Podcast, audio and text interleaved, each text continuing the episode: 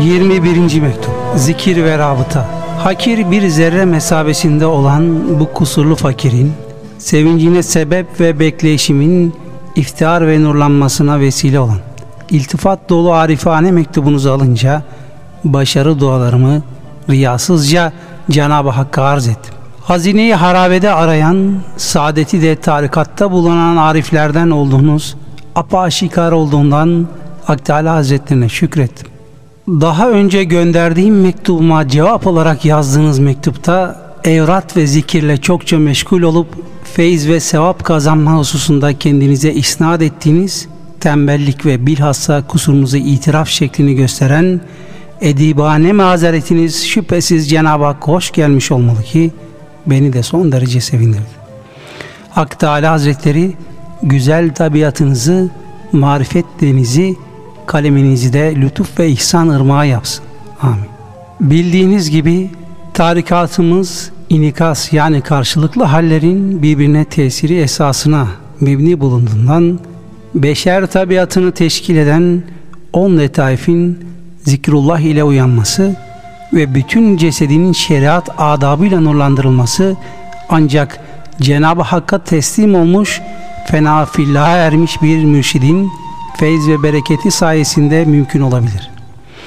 Bu gibi kimseler ise zamanımızda kibrit-i ahmer gibi ender bulunduğundan kim taşa inanır güvenirse ondan fayda görür hadis-i şerifine uyarak şeriat ve tarikat yolcusuna ihlas, muhabbet ve cismani müsahabe mümkün olmadığı takdirde sadıklarla beraber olun ayeti cellesine imtisal ile gıyaben ruhaniyete sarılmak zaruri. Zira böyle bir ihlas ile muhabbete malik olan akıllı bir mümin dünyada salih ve zakir kullar arasına dahil ahirette de evliya-i kiramın yanında bulunma şerefine nail olabileceği açıktır. Nitekim Peygamberimiz sallallahu aleyhi ve sellem kişi sevdiği kimse ile haşrolunur buyuruyor. Allah'ım bizi hakkı hak olarak gösterip ona tabi olun. Batılı da batıl olarak gösterip ondan sakınmayı nasip et. Rabıta anında şahsımla mülakat ve diğer zamanlarda nasip olan yüksek zuhurat malumum oldu. Cenab-ı Hakk'a hamd edildi. Bu gibi lütuf ve ihsanların hepsi rabıta ve zikir sayesinde kalpte hasıl olan safiyetin müjdeleyicisidir.